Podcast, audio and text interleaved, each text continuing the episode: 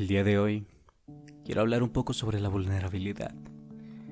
Vulnerabilizarse para mí no implica ser débil. Al contrario, creo que implica una gran fortaleza emocional.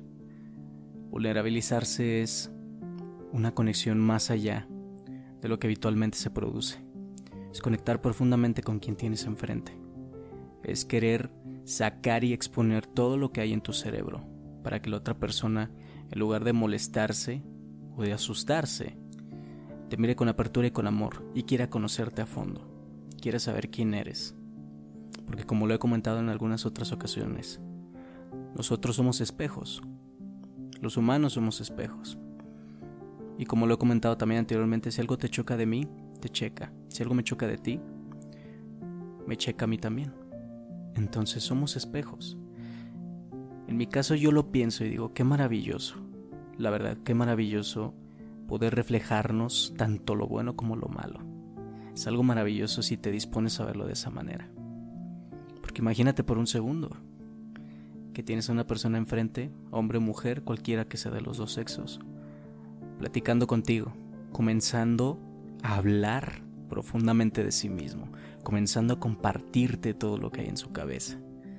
Y sin querer asustarte y sin querer llegar a algo en específico, solamente imagínate cómo esa persona te está compartiendo todo lo que hay dentro de sí misma, te está dando la llave de su confianza, te está dando una probadita de sí mismo.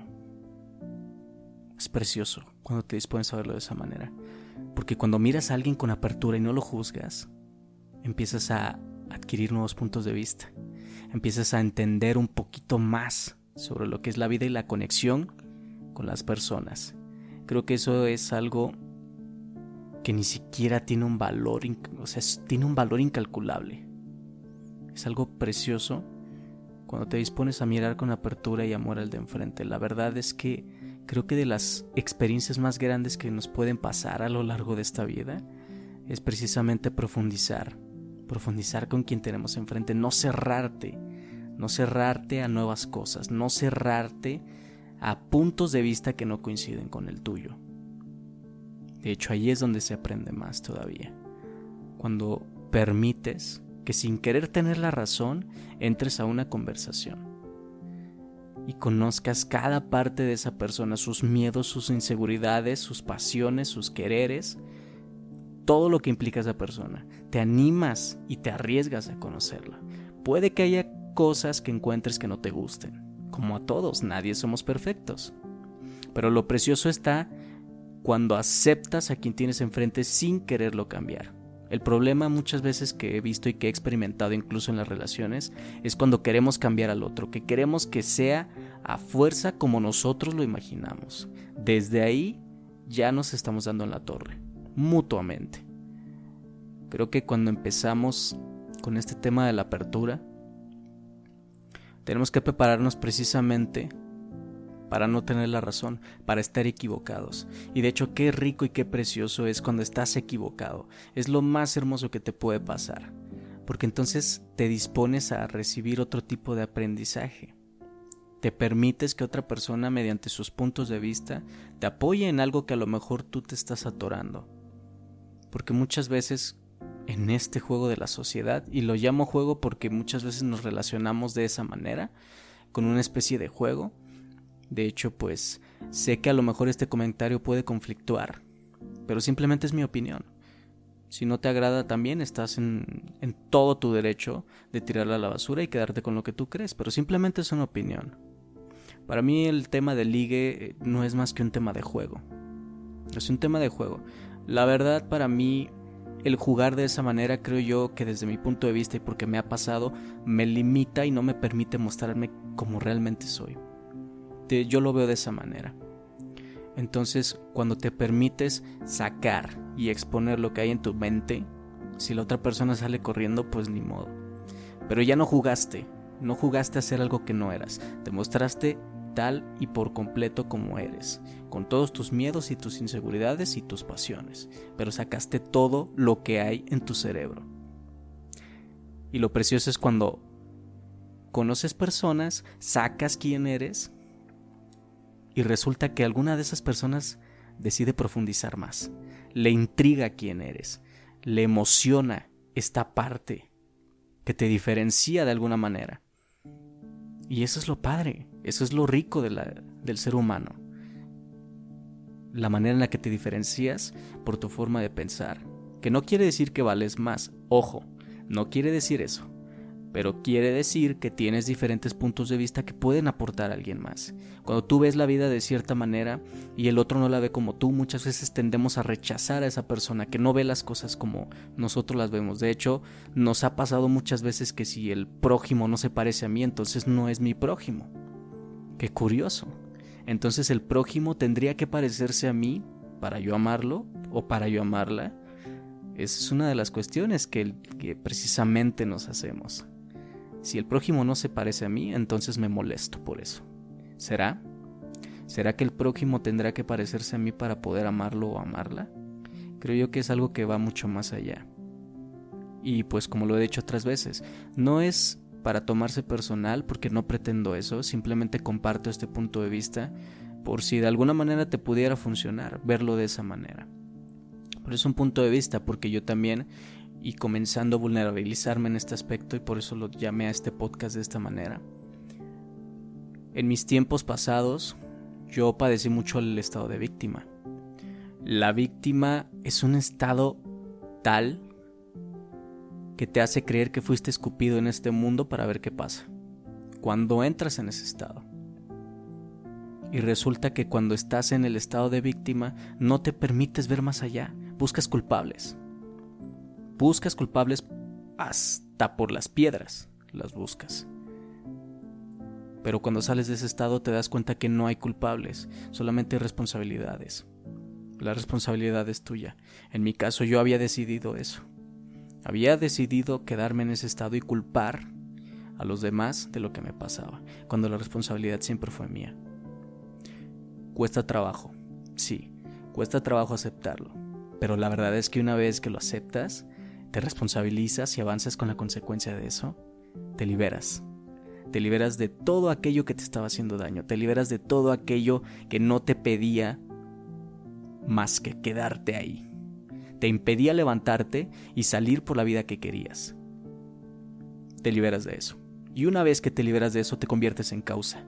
Y cuando eres causa, te pasan tales cosas que ya no entras al estado de víctima, para decir, ay, pobre de mí. ¿Será pobre de ti? ¿De verdad te dices eso a nivel interno? ¿No será que no quisiste responsabilizarte de lo que te pasó en su momento? A todos nos pasa. Todos hemos sido víctimas en algún momento.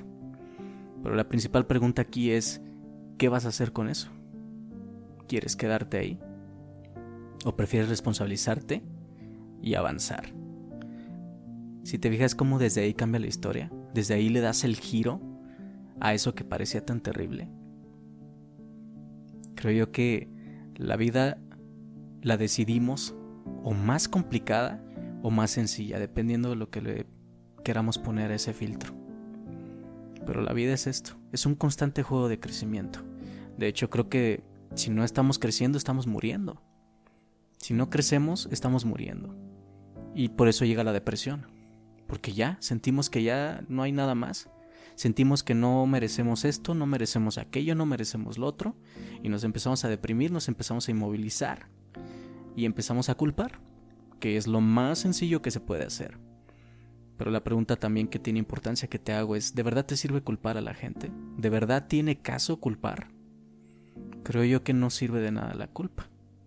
Al contrario, creo que culpas a alguien y esa persona, si no lo decide, no, no va a cambiar. No piensa cambiar de ninguna manera. Porque al final esa persona te puede decir, es tu punto de vista, es lo que tú ves de mí. Yo sé quién soy, sé para dónde voy. Y aunque esa persona pudiera estar equivocada, tú lo puedes seguir culpando y no va a cambiar si no quiere. Entonces, ¿qué es lo que podemos hacer?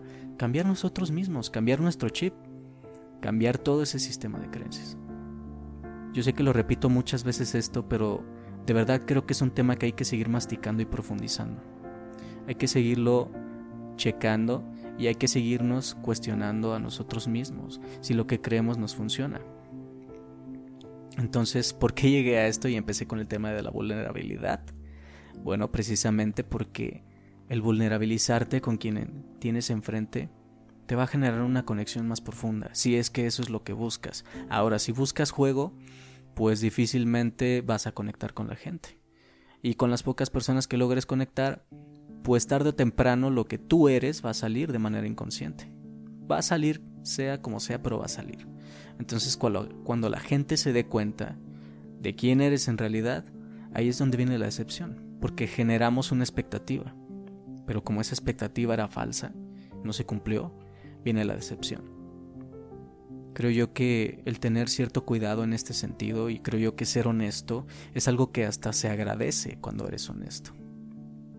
A lo mejor habrá veces en las que tendremos que mentir, pero dependerá mucho de qué tipo de situación sea. No digo que no no seamos 100% sinceros, creo que todos hemos mentido en algún momento, pero igual, de igual manera, podemos decir también la verdad sobre nosotros mismos, podemos exponer quiénes somos realmente. Si te gustan ciertas cosas, si no te gustan ciertas cosas, si crees en ciertas cosas, si no crees, pero creo que ante todo respetando el punto de vista también de la otra persona. Si no respetas la opinión de los demás, ¿cómo vas a respetar la tuya?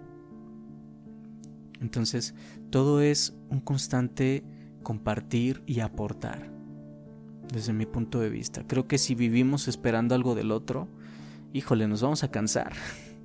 Creo yo que nos vamos a cansar de estar esperando algo del otro porque nos va a dar cualquier cosa menos lo que esperamos. Y el día que nos lo dé vamos a estar muy felices, pero el otro día nos va a dar otra cosa y nos vamos a volver a lo mismo. Entonces, depende mucho de cómo quieres ver la vida. Depende mucho de qué tanto hablas contigo mismo, qué tanto te dices a ti. ¿Tus pensamientos juegan a tu favor o en tu contra? Esa es una muy buena pregunta. ¿Tus pensamientos juegan a tu favor o en tu contra? Creo que esa es la pregunta que te, que te dejo y me dejo incluso a mí mismo para profundizar. ¿Cómo juegan mis pensamientos? ¿Cómo estoy viendo la vida? ¿Me está llevando algo lo que estoy haciendo? ¿Me siento a gusto conmigo mismo? Desde ahí puedes tomar una gran decisión. Si tu respuesta es negativa, si no te sientes a gusto contigo mismo, contigo misma, toma una decisión que te lleve a la vida que quieres, con todo y el miedo, porque a todos nos da miedo, tomar una acción da miedo. Pero también pregúntate esto, qué miedo no tomar una acción y quedarte con lo mismo, quedarte donde estás, no pasar de eso. Ese sí es un miedo, y es un miedo auténtico, que creo que también se tendría que vencer. El miedo creo que es precisamente eso, es un mecanismo de defensa de tu mente que te cuenta una historia de un posible peligro, pero Pregúntate, ¿qué tan probable es de que se ocurra ese peligro, de que ocurra ese peligro? ¿Qué tan probable es? ¿Qué tan alta es la probabilidad de que eso que tanto te da miedo se vuelva realidad? Muchas veces las probabilidades son pocas. Incluso cuando tomas la acción y checas el resultado de esa acción, te das cuenta de que no era tan terrible como tu mente te lo contaba. Y ahí es donde empieza tu crecimiento. Ahí pasas a otro nivel. Porque ya tuviste un aprendizaje, superaste eso el miedo no se quita, pero sí se supera. Empiezas a afrontarlo y empiezas a darle menos importancia cada vez. Pero ya tienes un aprendizaje para ti. Y ese es uno de los grandes regalos que te puedes dar como persona. Ahí es donde fomentas tu autoestima, ahí es donde viene el amor propio, ahí es donde viene toda tu esencia. Es algo súper hermoso, siempre y cuando estés dispuesto o dispuesta. Entonces el día de hoy creo que nos quedamos con este cuestionamiento y vuelvo a lo mismo. Vulnerabilizarte no implica ser débil, implica ser auténtico y quererte mostrar en honestidad y amor con quien tienes enfrente, con quien está contigo. Así sea una, dos, tres, cuatro personas, con quienes estén contigo, pero ser completamente tú. Y eso es algo que te va a dar un valor incalculable como persona. Entonces te agradezco de verdad tu tiempo. Gracias por estar aquí. Gracias por escucharme nuevamente. Gracias por compartir un poco de tu tiempo. Gracias por quedarte a platicar un rato. Y ojalá que algo de lo que se hable aquí se siga hablando te sea útil para tu vida. Y yo con eso estaré más que agradecido. Gracias por tu tiempo nuevamente. Te amo donde sea que estés, sin importar quién seas. Pero gracias por tu tiempo también. Y recuerda siempre que gozar es vivir.